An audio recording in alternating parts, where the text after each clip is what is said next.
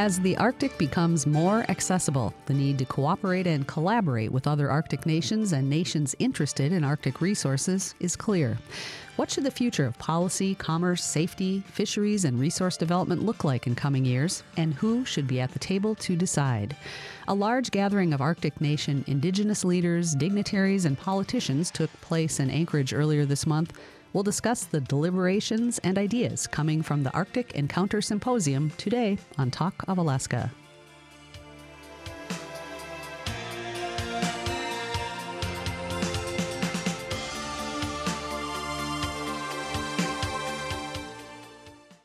Talk of Alaska is brought to you in part by your local public radio station.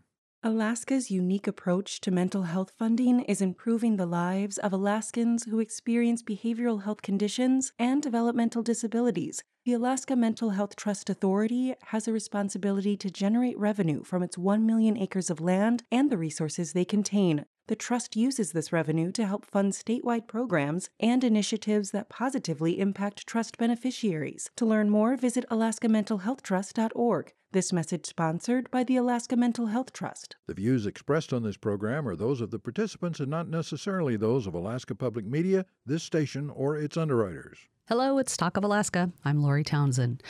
There are eight Arctic nations, and currently the Russian war in Ukraine has caused concern about how the nations will continue vital work on joint management of the region. Russia currently holds the chair for the Arctic Council, but the other seven nations that comprise the Council have condemned Russia's war and have suspended participation in Arctic Council meetings. So, what does this mean? How critical is continuity in Arctic research and other co management issues as global interest in Arctic resources ramps up? On the line to help us understand what's at stake and how Arctic nation officials endeavor to keep working despite the current stalemate is Mike Sfraga, the chair of the U.S. Arctic Commission and the founding director and chair of the Polar Institute. In the studio with me today, Rachel Kallander is the executive director of Arctic Encounter. And also joining us by phone is the ambassador of Iceland to the United States, Ambassador Bergdís Ellertsdóttir. Welcome, all of you. Thank you. Thanks for being with us today. You Alaskans can also join our conversation. Did you attend Arctic Encounters? Do you have questions or ideas about how Arctic policy should be developed for the future? Do you have concerns about increasing vessel traffic and safety in the Arctic? You can call us statewide at 1 800 478 8255. That's 1 800 478 8255. In Anchorage, the local number is 550 8422. 550 8422. You can also email us, talk at alaskapublic.org. So, Rachel, start us off here. You grew up in a commercial fishing family. Is that really what triggered your interest in the future of the Arctic and led to founding of Arctic Encounter? Um, great question. Um, it is in part. Um, if I'm perfectly candid, I was three years old when the Exxon Valdez oil spill happened um, in our backyard in Prince William Sound. I grew up in Cordova, for those of you not familiar with Alaska or Prince William Sound. Um, yeah, so my, my parents sort of moved to Alaska and built their dream, which was building a fishing family working business. And um, the oil spill really was a major um, narration of my life and the young people um, that I grew up with in that area. And I think that I became fascinated through that experience uh, with community resilience, which my community is many hundreds of miles south of the Arctic Circle. So, not comparing that to the same thing, but a, a, broad brush stroke of, of community resilience, knowing what that means to me personally, trying to understand what that means to other people, and then also how do you navigate a world in which we do rely, including our own fishing boats, right? The ones that we grew up operating, we do rely on on uh, oil and gas and and minerals to to operate and to live. Um, but but we also had a very unique experience there uh, with the oil spill, and I uh, it was in law school when I was in law school that I became sort of fascinated with that um, intersection, if you will, and and how do we navigate that through policy and decision making. Mm-hmm. So, talk a little bit about uh, the recent gathering, the Arctic Encounter gathering in Anchorage. What were your big takeaways? I think I was told there was more than 600 people in attendance from numerous countries. What did you hear as uh, some of the biggest concerns that are, are coming forward about the Arctic? Yeah, so we had uh, 673 participants, which I think only a director would know by heart, but we're proud of that number uh, as our first flagship event in Anchorage. We also had uh, uh roughly 15 countries represented. Um, the big takeaways, of course, are that nexus between um, renewables, uh, resource development, conservation and the environment, and climate.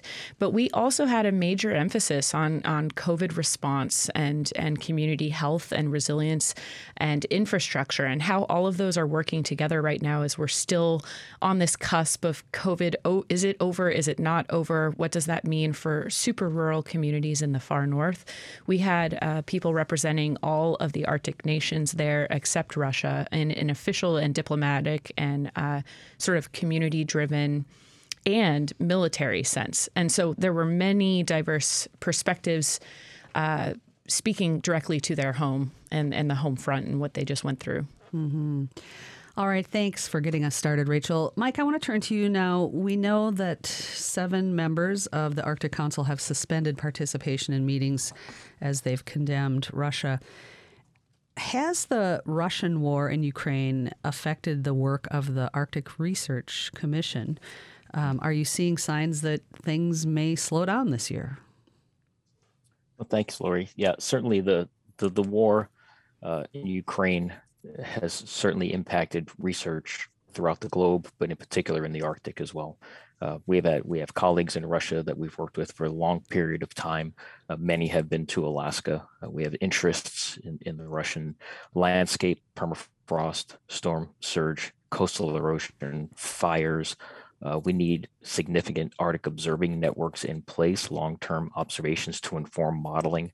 And so when we do not have access to that kind of information or our colleagues in Russia, it certainly slows down. And as we have seen recently, it stops work that is focused particularly in the Arctic Council. In terms of the commission, the commission sets goals and priorities for the United States and then other agencies key off of the priorities that we set. So so for for U.S. priorities in the Arctic, it's all integrated, and it certainly has taken a toll in terms of our access to, and also working with Russia.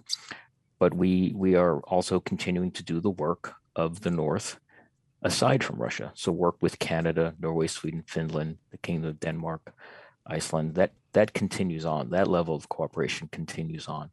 Uh, and that and it has to it's unfortunate that this war has uh, kept hostage the good work of the arctic council and it's unfortunate that a country that has half the, coastline of, of the arctic ocean is now not participating in not just research, but many, many important issues. So, yes, there's been impact now. I'm concerned about the long term impact of not having access to Russia and also not having access to data sets that we need desperately to further understand what's happening in a part of the world that is changing rapidly. And even at the best of times, we struggle to keep up with observing what is happening and, and trying to figure out what the implications are for that change all the way from the geopolitical aspects to the real concrete impacts of our rural and native communities throughout the North.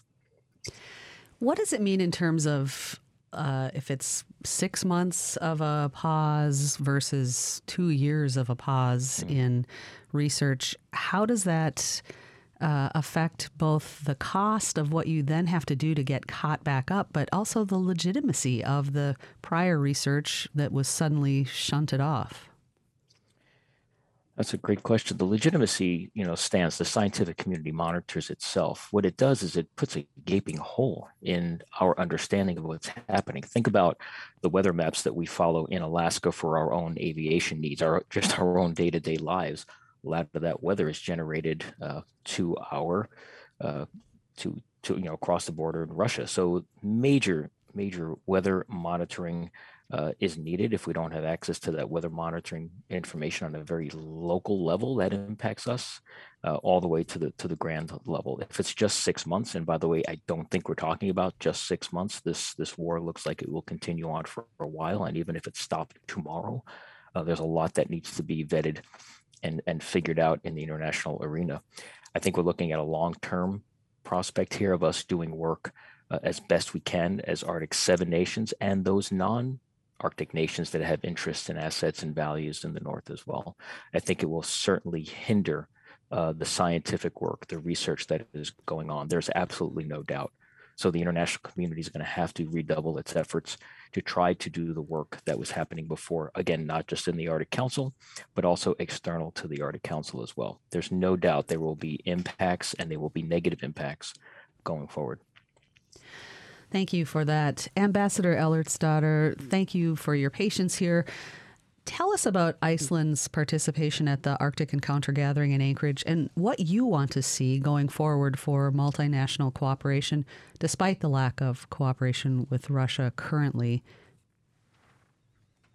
Well, thank you very much. And, and it's not being patient because it's always very um, interesting to listen to both Mike and, and Rachel and um, and their insights. And I, I was very struck uh, at when I came to Anchorage, uh, her her story uh, about her life in the in the fishing village, and the oil spill. I mean, just how such such an you know an accident can have devastating effects on on the livelihood of of a community. Uh, and this is something that we all, always bear in mind when we're looking at the Arctic and, and how vulnerable the nature is and how vulnerable these small communities are um, spread across the Arctic. Um, I was, I, I, must say that coming to the Arctic Encounter was my first visit to Alaska, and it it was a uh, this is an experience I will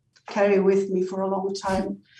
Uh, not just meeting all these interesting people, many many Alaskans, uh, some of whom I I'm very happy to call friends now, um, but I also felt that the Anchorage was was the right setting for this. And what I really uh, um, appreciated and what was mostly most interesting for me because I meet other representatives from from the Arctic states all the time, but to meet the indigenous people and the indigenous communities because their voices were quite strong as well as the voices of young people.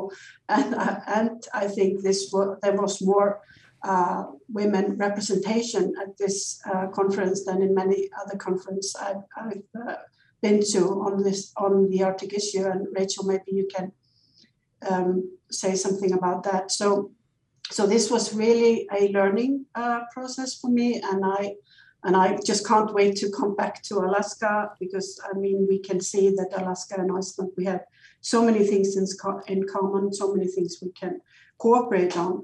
On the multilateral um, cooperation on the Arctic, and as you said earlier, and, and, and Mike was referring to as well, that the Arctic Council is not uh, working at the moment and as and probably not at the moment it will probably be a long time until the arctic council in its usual setting will come together again.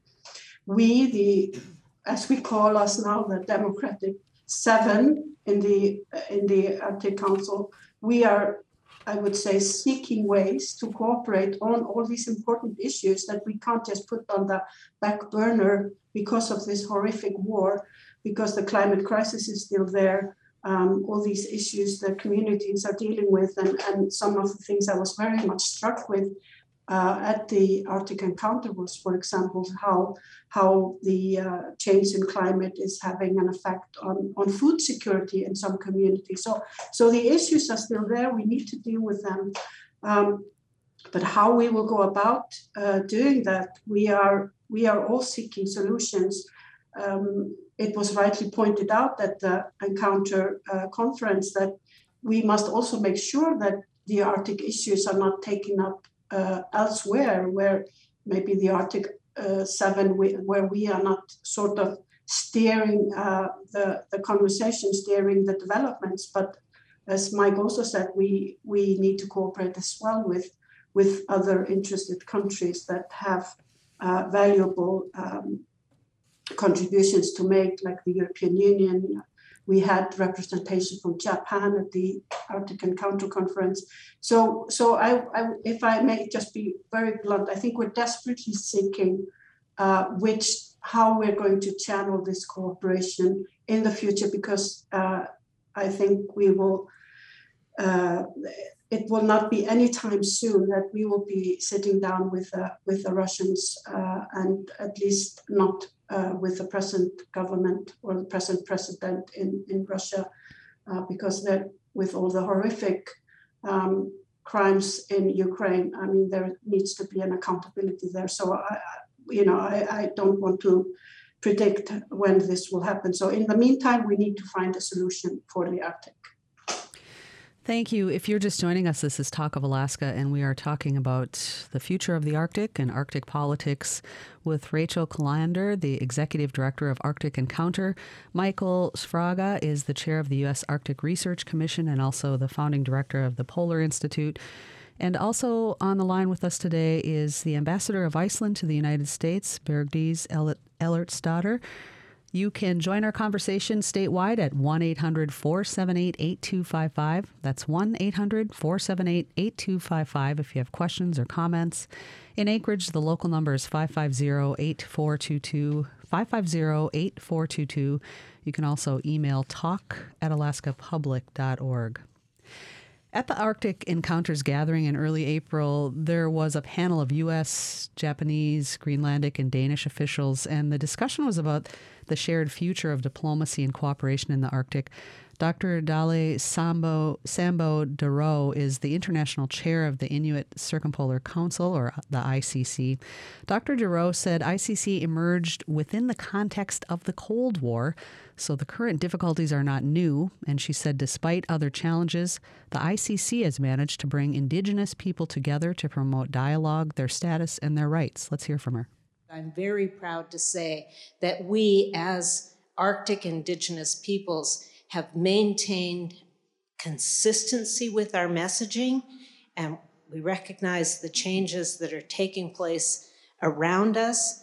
And I think bottom line is that because we're the original inhabitants of this cryosphere, of this unique region of the world, we have to have a seat at every single table concerning Arctic relations because it means our security. It means our food security, our environmental security, our cultural security, our overall security for Inuit Nunaat and every single one of our communities. Dr. Dorough couldn't be here today. We were hoping that she could join us, but I'm glad that we could at least get some of her comments from the recent gathering. Rachel, reflect on her statement about the need for, as she said, the original inhabitants to be at every single table related to Arctic issues. Yeah. Um, this is an important conversation piece um, that has come up before at the Arctic Encounter. There is a leader in Nome, Alaska, named Melanie Bahnke. She famously said, and I say famously um, for the you know several hundred people who were in the room, but it's always been one of those lines that came out of a past Arctic Encounter that people remembered. She uh, said at a past Arctic Encounter before COVID um, that we don't just need a seat at the table; it is our table that's a strong statement. Not everyone may agree, uh, but I think it's one that all of us, especially those of us who are not original uh, Arctic residents and didn't grow up there, um, I'm sensitive to that based due to the story I shared at the top of the hour. Um, it's something we all need to meditate on. And so uh, I think that that is mission critical in any kind of convening work especially in the Arctic. And and maybe um, we have something to learn right now um, w- from the ICC and, and those groups that did a lot of convening and important communications during and after the Cold War. Um, I know that the if you talk to indigenous leaders on the Bering Strait, they have a completely different outlook at how they communicate with Kamchatka, Siberia, uh, Yakutia, those regions over there, um, because they have families that have have split the Bering Strait. Uh, they've split the divide, um, but they know who they are uh, and they have uh, shared cultures and and shared relatives. Quite frankly, so um, it's not as simple as uh, the Russia, you know, Russia is excluded for now. We'll see when they come back in. It's not that simple for the indigenous people in that region. Mike, um, your thoughts about Dr. Dorough's comments. How much say do and should Indigenous people of the Arctic have in shaping future policy? Yeah, I think Dalee um, certainly highlighted one of the most important messages that came out of uh, Rachel's uh, conference. But but this has been a narration that has been right and it's been going on for quite some time. And I believe that uh, at least my dealings with with the current administration, they're far more uh, leaning forward on this particular issue. Far more inputs from communities throughout uh, Alaska into uh, various planning. Is it perfect? Absolutely not. Is she spot on? Of course. It's complex, and and it's it's organizations like the ICC that transcend in many ways the geopolitics, the reality of the geopolitics. They don't dismiss you know, Russia's continued invasion on Ukraine, but I think what she highlights are three important things. One is that these are one people, these indigenous peoples that have occupied, as she has put it, this cryosphere. That's that's an important. That's there's a lot of messages there just in that one sentence. Two is that this network of relatives, uh, people who share such a rich, deep culture for thousands of years, that's something to actually build upon in troubled times. As she noted, the Cold War. Uh, you know, we, we we weren't in a ground war in Europe during the Cold War as we are now, but nevertheless, these are enduring relationships that could provide, should provide a foundation for sometime in the future at a nation state uh, level. Um, kind of normalizing relations to whenever that happens. But that is a powerful issue. The fact that these peoples occupied this this landscape and they are as fundamentally concerned about food security, water security, sanitation, cultural, social, economic issues. They share that. A war in Ukraine impacts us all, but they're dealing with things right on the ground, right in front of them that they share, and their knowledge of the landscape uh, you know binds them but that knowledge of the landscape also allows that information to be shared with the broader research community. So there isn't that clear divide between western knowledge and traditional knowledge. There is knowledge and it needs to feed off each other and cycle. And there's a strong place for that type of knowledge within all systems whether it be research issues or, or policy issues. Um, there's also the reality that nations speak as nations and they try to reflect all of their peoples. And I think Dalee's right in terms of being at, being at the table. Um, and and the, there are different tables, but it is a table that has many chairs there.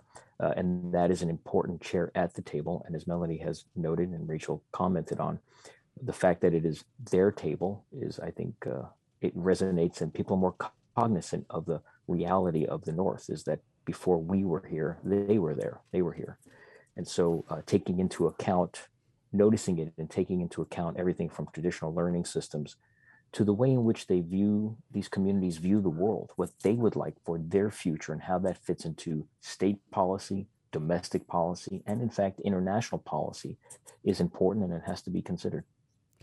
Ambassador Ellertsdóttir, your thoughts uh, about th- these relationships that Indigenous people in the Arctic have had for centuries uh, and for thousands of years, and and and does that possibly provide a path forward for how to keep things kind of knitted together? Um, up against, as you noted, it may need to be complete change, regime change in Russia before there's any kind of resolution to um, getting that country back on board with the other seven nations.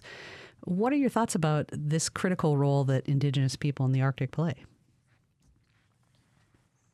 Well, one of the things um, as I said, which I was most, most struck about the Arctic Encounter uh, conference, was this voice of the indigenous people. And as I said, and, and we underlined that during our chairmanship of the Arctic Council, that this is it's, it's important. We need to focus uh, and make our focus must be that the people who are most affected by all the decisions and policies on the future of the Arctic should be actively involved and in shaping and setting the agenda. And as Mike said, I mean, the knowledge and the understanding that goes back thousands of years. I mean, we need to we need to take that into account. We need to respect that. Iceland does not have indigenous people, uh, but we have still, we think that we have supported, and, and as I said, we have put that on the agenda of our chairmanship of the council that that the, they also need to be involved. And and I think that uh, we were talking about very vulnerable small communities uh, and um, who have been cooperating, you know, across borders that did not exist, of course, uh, until fairly recently in, in, in history. And I, I, think we need to look at the way these communities can still cooperate, can still meet, uh, despite uh, kind of the, the big power uh, conflicts that we are facing now. Um, and I also think that because it, one of the things that I'm, I'm, I'm think, I think a lot about because I had a very good talk with, with young people, that young people who are connected throughout the Arctic. And that is the role of culture. And with the, with uh, the uh, climate crisis, a lot of you know old culture, thousands of years of culture is is is, is disappearing, and I think we we really need to to make sure that these communities have the opportunity to to be uh, to find um, means to live in their communities to to have economic sustainability and and that we need to make sure that their cultures their languages that they stay stay with us and and not not just a, a short time in history um, uh, makes such a negative impact on the lives and livelihoods uh, of the people in these communities. All right, thank you. Rachel, do you see the large number of attendees from many uh, global nations at Arctic Encounter as a growing recognition of the importance of good shared policy for the Arctic's future, or is it more of an indication of growing eagerness to access resources there? I would say the former. I, I think that the latter, there are business interests and investment interests, certainly in the far north, um, but I think that those can be achieved and pursued um, separate from uh, just attending uh, these convenings around the world. Um, we have close relationships with the other um, major conveners in terms of Arctic policy and business um, and and convening those those minds together around the world. Um, and we're proud to work with those leaders um, in most notably uh, the two conveners in Norway and Iceland who also host large Arctic conferences. But um, I can't speak for them, but I feel like uh, the energy in the room at Arctic Encounter is unique in that you really do see a, a full um, a full rainbow, if you will, of, of all types of stakeholders. And of course, we do have energy and development in that. Um, but uh, something that uh, Senator Murkowski said at the dinner event this year that I thought was um, particularly striking, she pointed out that there's no partisan aisle to separate people at Arctic Encounter, um, that people are engaging across every aisle Republicans and Democrats, developers and environmentalists, urban and rural, native and not native. Um, that was a, a, like a a sigh of relief for me to hear because it's quite literally our goal as a nonprofit to accomplish um, that level of diversity and collaboration. Um, that, uh, of course, people are coming to the table with their interests in mind, um, but to be able to, in a sense, lay those down on the table for a moment, for two days, and and listen and hear and and potentially build new partnerships that they would not have come into otherwise. So you're essentially sort of trying to build policy without politics.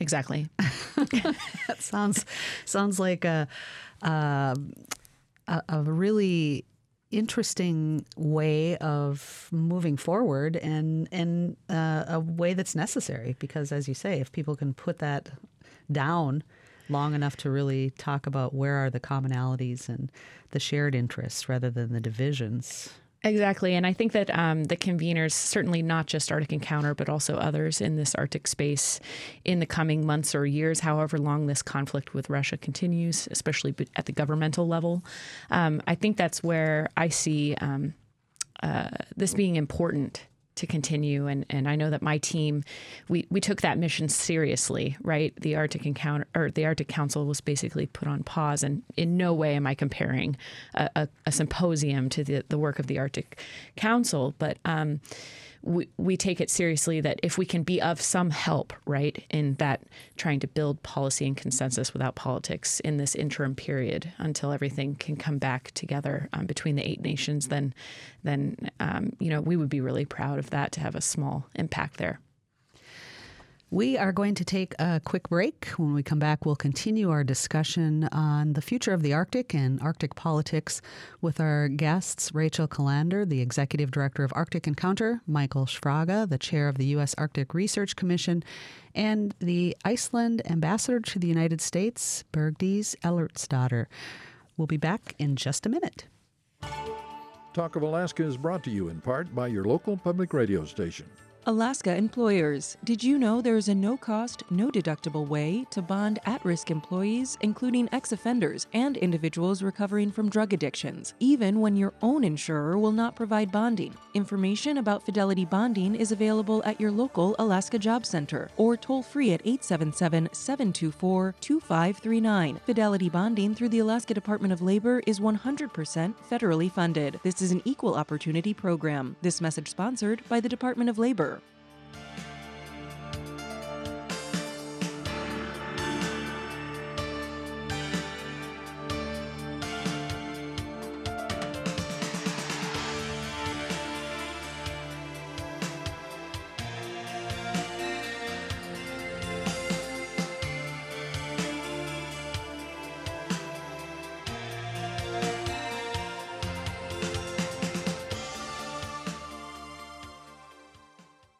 Welcome back to Talk of Alaska. We're discussing the future of the Arctic and the complications that the Russian war in Ukraine has presented for continuity and research, and especially for the Arctic Council that's comprised of eight Arctic nations. Russia is currently the chair of the Arctic Council, but the other seven nations have uh, declined to attend any meetings or convene because of uh, their strong feelings of protest over Russia's war in Ukraine. In the studio with me is Rachel Kallander. Rachel is the executive director of Arctic Encounter. On the line is Michael Sfraga, the chair of the U.S. Arctic Research Commission, and also with us today on the line is Iceland's ambassador to the United States, Bergdís Ellertsdóttir. You can join our conversation if you'd like. If you have questions about what's happening and what uh, may be happening in the future in the Arctic, 1 800 478 8255 is the number statewide. 1 800 478 8255. If you're in Anchorage, the local number is 550 8422. 550 8422. You can also email us talk at alaskapublic.org. Rachel, uh, past Arctic Encounter gatherings, as you've noted, have taken place in the UK, in France, Iceland, Norway. Have concrete policy or other actions resulted from those meetings? Are there things that you can point to that say, wow, we really had an impact there? Um, yes, Senator Murkowski actually um, did that work for me this year at the 2022 event. Um, she gave a keynote address in which she acknowledged some of the statements um, that she made um, or made in collaboration with others on past Arctic Encounter stages that have since come to fruition.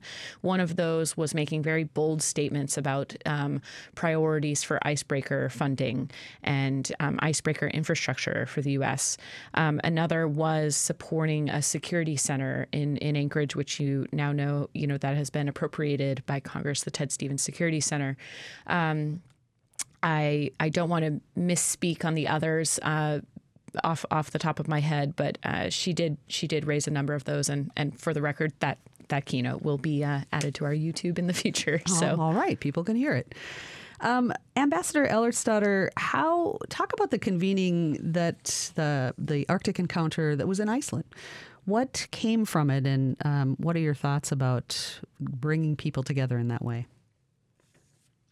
Well, the um, the yearly conference in, in Iceland, which is the um, Arctic Circle Assembly, which brings together uh, people from as the Arctic Encounter, government, the NGOs, the indigenous, the science community, government and so forth. So, I mean, these have been, I'm not even quite sure how long they have been going on. I mean, Mike, you might remember this, but at least uh, for for 10 years or so. And, um, and, and these have been an, a valuable input into policy. And from these um, meetings, um, for example, in the build-up of our chairmanship and of our Arctic uh, policy, the Arctic policy of the government, uh, the input from these kind of multifaceted uh, um, conferences, uh, we have um, gained tremendously and it has shaped our agenda very much so. I mean, I can't pinpoint a policy like Rachel was just doing, but it's an important aspect of the work because work in the Arctic is not just government, it's not just policy, it's all the other issues that we have been discussing. And, and it's so important that everyone who has a stake, uh, be it from the communities, be it from the universities, be it from from the local governments, or I mean, they all need to be at the table. And and these conferences are a very good opportunity uh, for us, for example, from government, to meet all these different stakeholders and to listen to them and learn from them. And uh, as I mentioned earlier, I mean, we in Iceland had a lot to learn from the indigenous community, which we do not have. And we needed to, that was a new voice in our policy making. So, but important if you are uh, working on the whole of the Arctic. So, so we have definitely uh, gained a lot from these. Uh, from these uh, assemblies. Uh, and it's also the most important networking opportunities you can have if you want to meet everyone who has anything to say about the Arctic, these are the um, events to go to.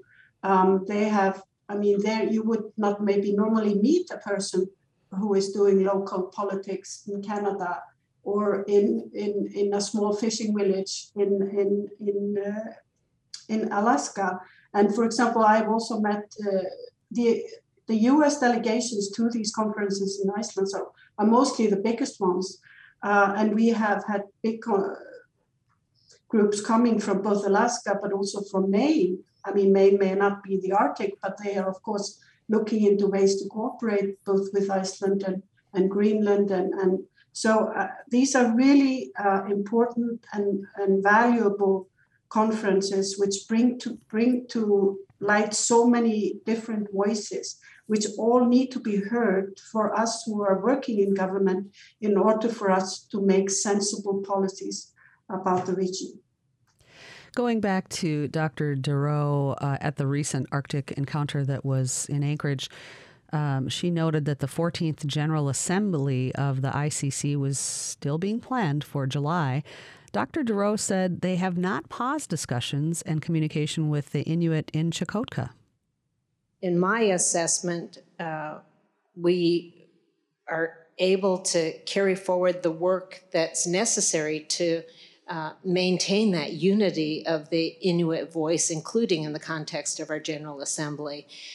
With regard to um, the, you know, undercurrents that may be influencing some of the broader debate and dialogue uh, we have not seen that emerge out of our membership. I'm cognizant of the fact that for other Arctic indigenous peoples, this has been somewhat problematic, and I think everyone uh, following and, and, carefully monitoring these developments is aware of, of um, forces and splinters, so to speak. Um, but nevertheless, we've managed to uh, maintain our relations and our contact and we are really hoping that there's a resolution to this particular conflict that uh, doesn't cost uh, any more than it already has, and that uh, we can kind of regain some normalcy across the board um, completely. Regaining some normalcy at that same discussion, Ambassador David Balton, the executive director of the Arctic Executive Steering Committee, within the executive office of the U.S. president. Lots of executive titling going on there. Balton said, although he respected Dr. Dorough's desire to get back to some sense of normalcy, that does not seem in reach currently. What I would say is that, from my past experience, um, the reason people spoke of Arctic exceptionalism was because of the willingness of the governments involved to compartmentalize, to set aside the differences between Russia and the other countries in the Arctic over Syria, over Crimea, over election interference, over computer hacking, uh, in favor of our mutual interests in the Arctic. That's not possible right now. Mike, what are your thoughts here? We've been talking about the difficulty and you know, the ICC continuing its work, but is the cumulative effects of Russia's bad behavior or the current brutal attack on Ukraine, uh, is it, and can work continue, as Dr. Dorough suggests, in any meaningful way without Russian government involvement? And Lori, it's, I mean, you put your finger on the complexity of this, where so many of us are really want to continue the urgent work of the Arctic, but the political realities, the war, uh, the realities of war um, have pretty much frozen all of that, literally, perhaps figuratively. Uh, I certainly understand Dalee and ICC's position here is that to the degree that they can continue their good work, and there are provisions, there are provisions that are made for groups to continue to work like that, but they are not supported by either their governments or you know a particular government you know that work that work can continue. And and you know i applaud her for trying to continue to do the good work because really that's what icc is focused on as as many other groups are including arctic council and other arctic organizations but i think you know dave is right in his perspective which is at some point you cross a line and i think we we have watched that line being crossed each and every evening uh, and it yes it's it's a cumulative effect in terms of 2014 and Crimea, but even before that, an invasion of Georgia, uh, Syria, and the way in which war was conducted in Syria. We're seeing the war conducted like that now. If I were to turn the color off on your television tonight and you watch the news of the war in Ukraine, and I told you in a narration that it was 1939 or 1942, you might just believe me. It looks like that. And there, at some point, the international rules based order must hold. I mean, the, the 70 plus years that we built these broad international based orders and broad international cooperation frameworks, at some point, um, you step over that line of what is normal and right and what is absolutely abnormal and not right. And I think we are there. And so even though we were able to navigate, as the art, as Dave pointed out, this Arctic exceptionalism, you know, there's this make-believe bubble around the North that even though we had our differences, we could still work together. Many agreements since 2014 and even before that, negotiated in different fora, have gone forward. Agreements on international scientific cooperation, much needed search and rescue, you know, the ambassador can tell you all about the, the hard work that there is in Iceland and other Arctic nations to uh, ensure that a tour ship in trouble can be reached, that fishermen can be reached. So we have a search and rescue agreement that includes the Russian Federation and many others. Um, but at some point, uh, the world needs to reflect. And I think this morning, this, today, we saw Secretary Austin and 40 plus nations meet in Germany uh, to basically put their foot down and say that, that what's happening in, in Ukraine is not right. And the Arctic is not immune to that. And so even though we were able to navigate navigate Georgia, Syria, Crimea, this goes beyond the pale. And I think that's what Dave is pointing out is that you simply have to draw a line somewhere. And the line has been drawn now, not just with the Arctic Council, but on broad international cooperation with the Russian Federation uh, that unfortunately will impact the North. And I think that's where we get back to two things, if I may. One is the ambassador's note that the seven democratic nations in the Arctic that were part of are part of the Arctic Council have to find a way, and that's what they're working on now. Find a way to do the important work of the North for the people of the North, inclusive of all people, as Dalee has said, in her comments about ICC. Find ways to continue that work. And I'm confident that work can continue. It will not be as complete, perhaps, as we would have liked it, But nevertheless, one nation does not get to hold the others hostage to the good work that has to get done.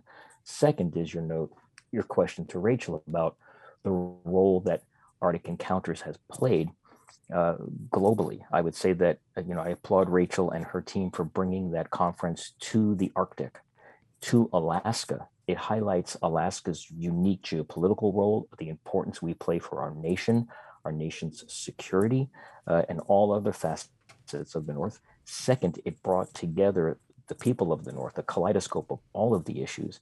And third, and finally, Arctic Encounters place within these larger conferences that we all attend, whether it's Arctic Circle Assembly and Ambassador, I think President Grímsson started the current Arctic Circle Assembly in 2013, just the year before uh, Crimea, if I'm not not mistaken. Our friends in Arctic Frontiers in Tromsø, very large meeting we will all be going to in May. And here you have Arctic Encounters. There's this Venn diagram where the Arctic communities come together and sometimes policy is fleshed out, as noted uh, by Rachel, that Senator Murkowski went through a long list icebreakers, ports, the need for an Arctic ambassador, the creation of a Ted Stevens Center. We could keep going. The importance of Alaska to the nation and to the world. But there's a Venn diagram of gatherings that serve formal and informal purposes science, diplomacy, uh, indigenous peoples together, speaking to non indigenous peoples, learning from them, uh, each other. So, you know, there's a lot happening in the north. The complexities are there, and the reality that you heard from Dalee and from and from Dave Balton that you have to work through these broader international issues, but you yet still try to search for ways to work for the good of the north, because someday this will turn. When we when will it turn, we do not know. But at some point, be prepared so that we can get back to the work that was done prior to, to the invasion.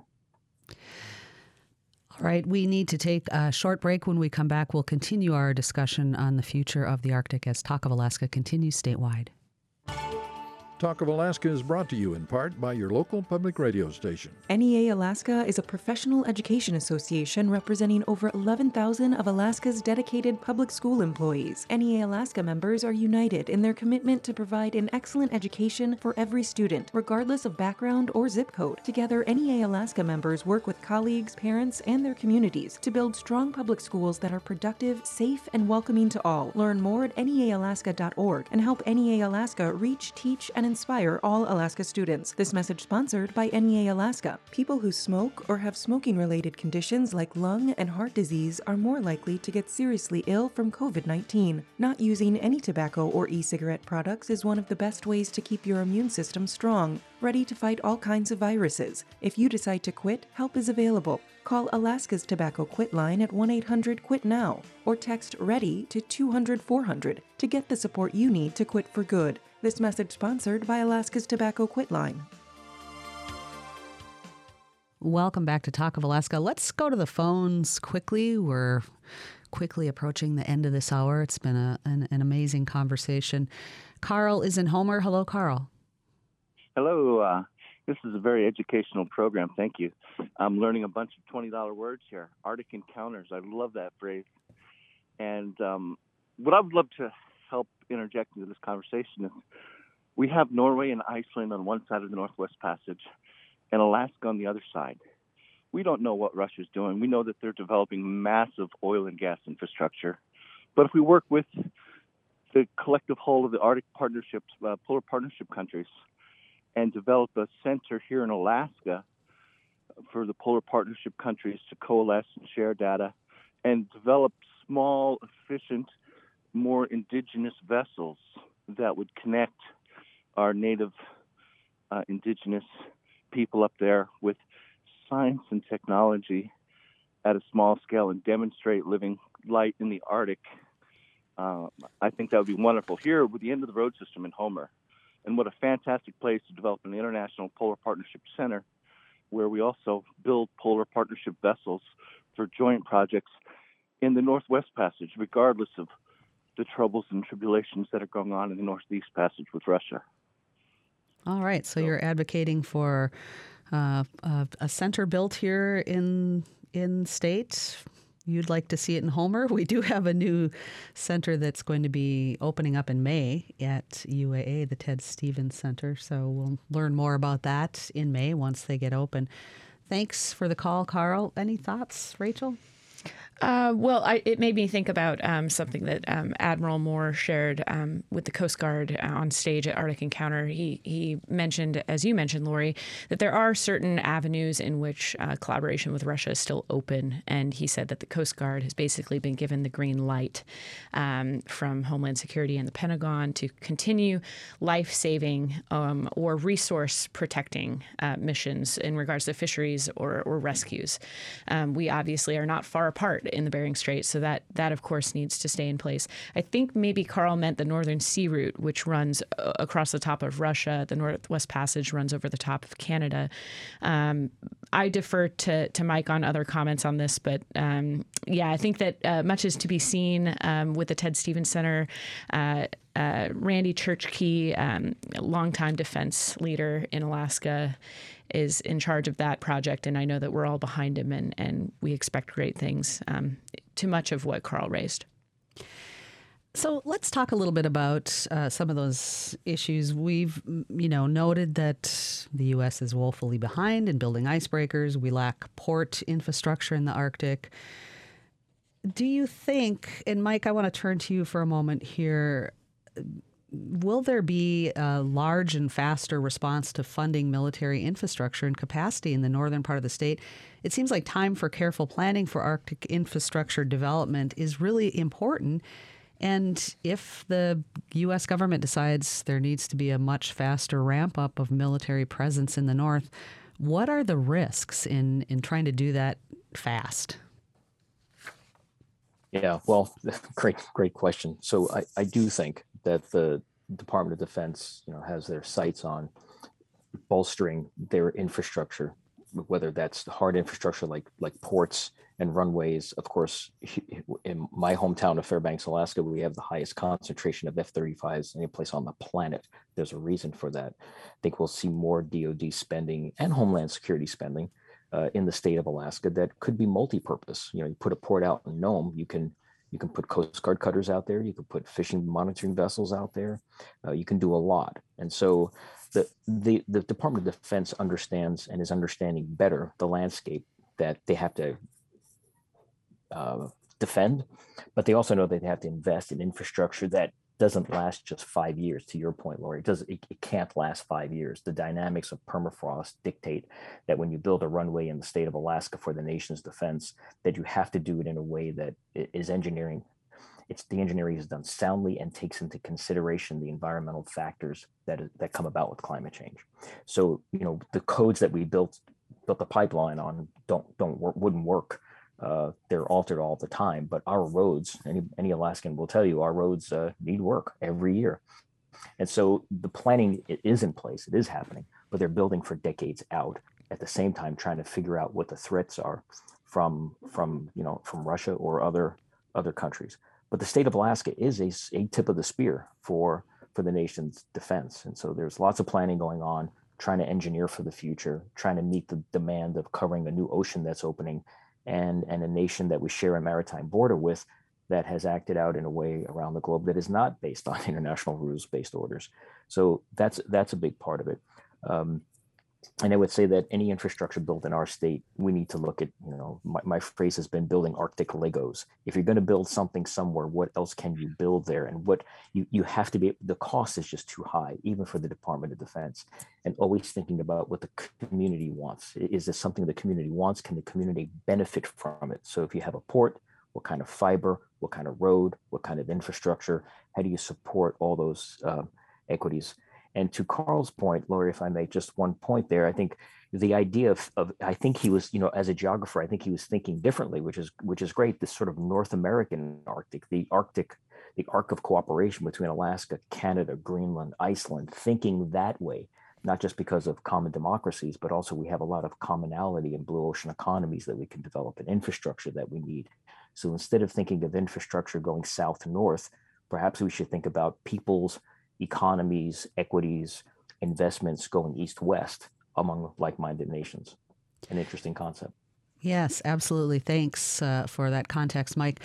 Ambassador Ellertsdóttir, I want to give you the final word here in our last couple of minutes. Um, your thoughts about the potential for military forces in the Arctic and the risks that that may present. Well, the up until now, the mantra has always been the Arctic must remain peaceful and it should, should stay an area of low political tensions. Ukraine has somehow uh, put that mantra um, on its head. I mean, we now see, even if we do not see any more activity now than we have uh, in, in recent months or years, but we definitely need to focus more on security in the high north. Uh, and we are just, we have, this is something that Iceland has been pushing for years. And we are just very happy that now the US is firmly on board uh, any conversations we would have had with our US partners 10 years ago would certainly not have had Arctic at the top of the agenda. Now, all we talk about is the Arctic, and it connects to all other issues uh, that we share and, and, and speak with our US allies on. For all of you here in our final minutes, what are you hoping to see within the next six months when it comes to uh, what's happening with Arctic policy and concerns around safety and security in that region, Rachel? Um, that's a big question. I think I'll just dial into um, something I've been meditating on, and perhaps that's because I have a two year old and a seven month old.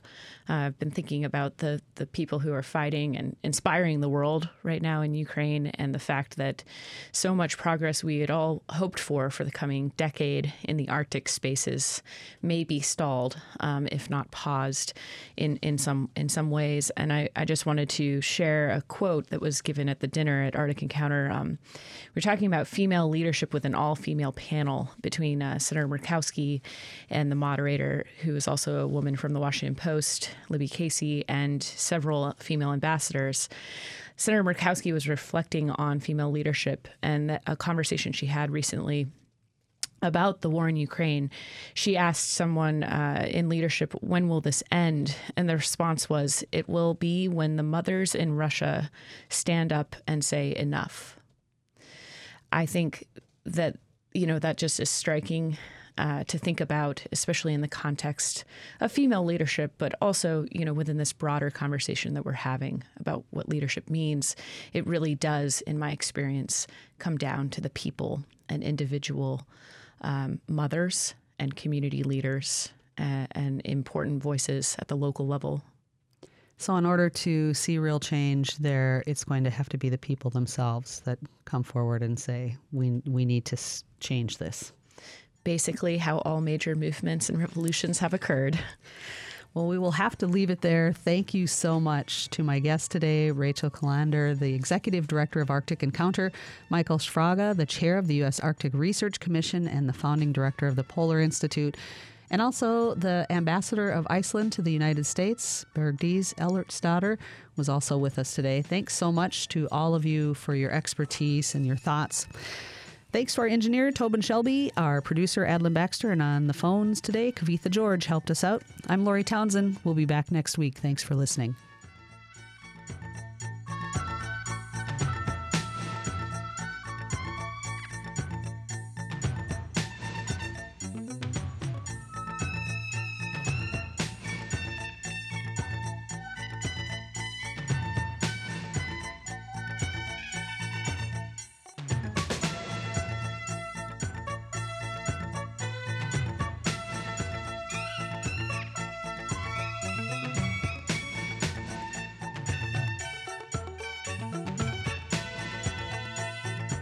Of Alaska is a production of Alaska Public Media, which is solely responsible for its content. Views expressed are those of the participants and not necessarily those of Alaska Public Media, this station, or its underwriters. Today's program is available online at alaskapublic.org. This is Alaska Public Media.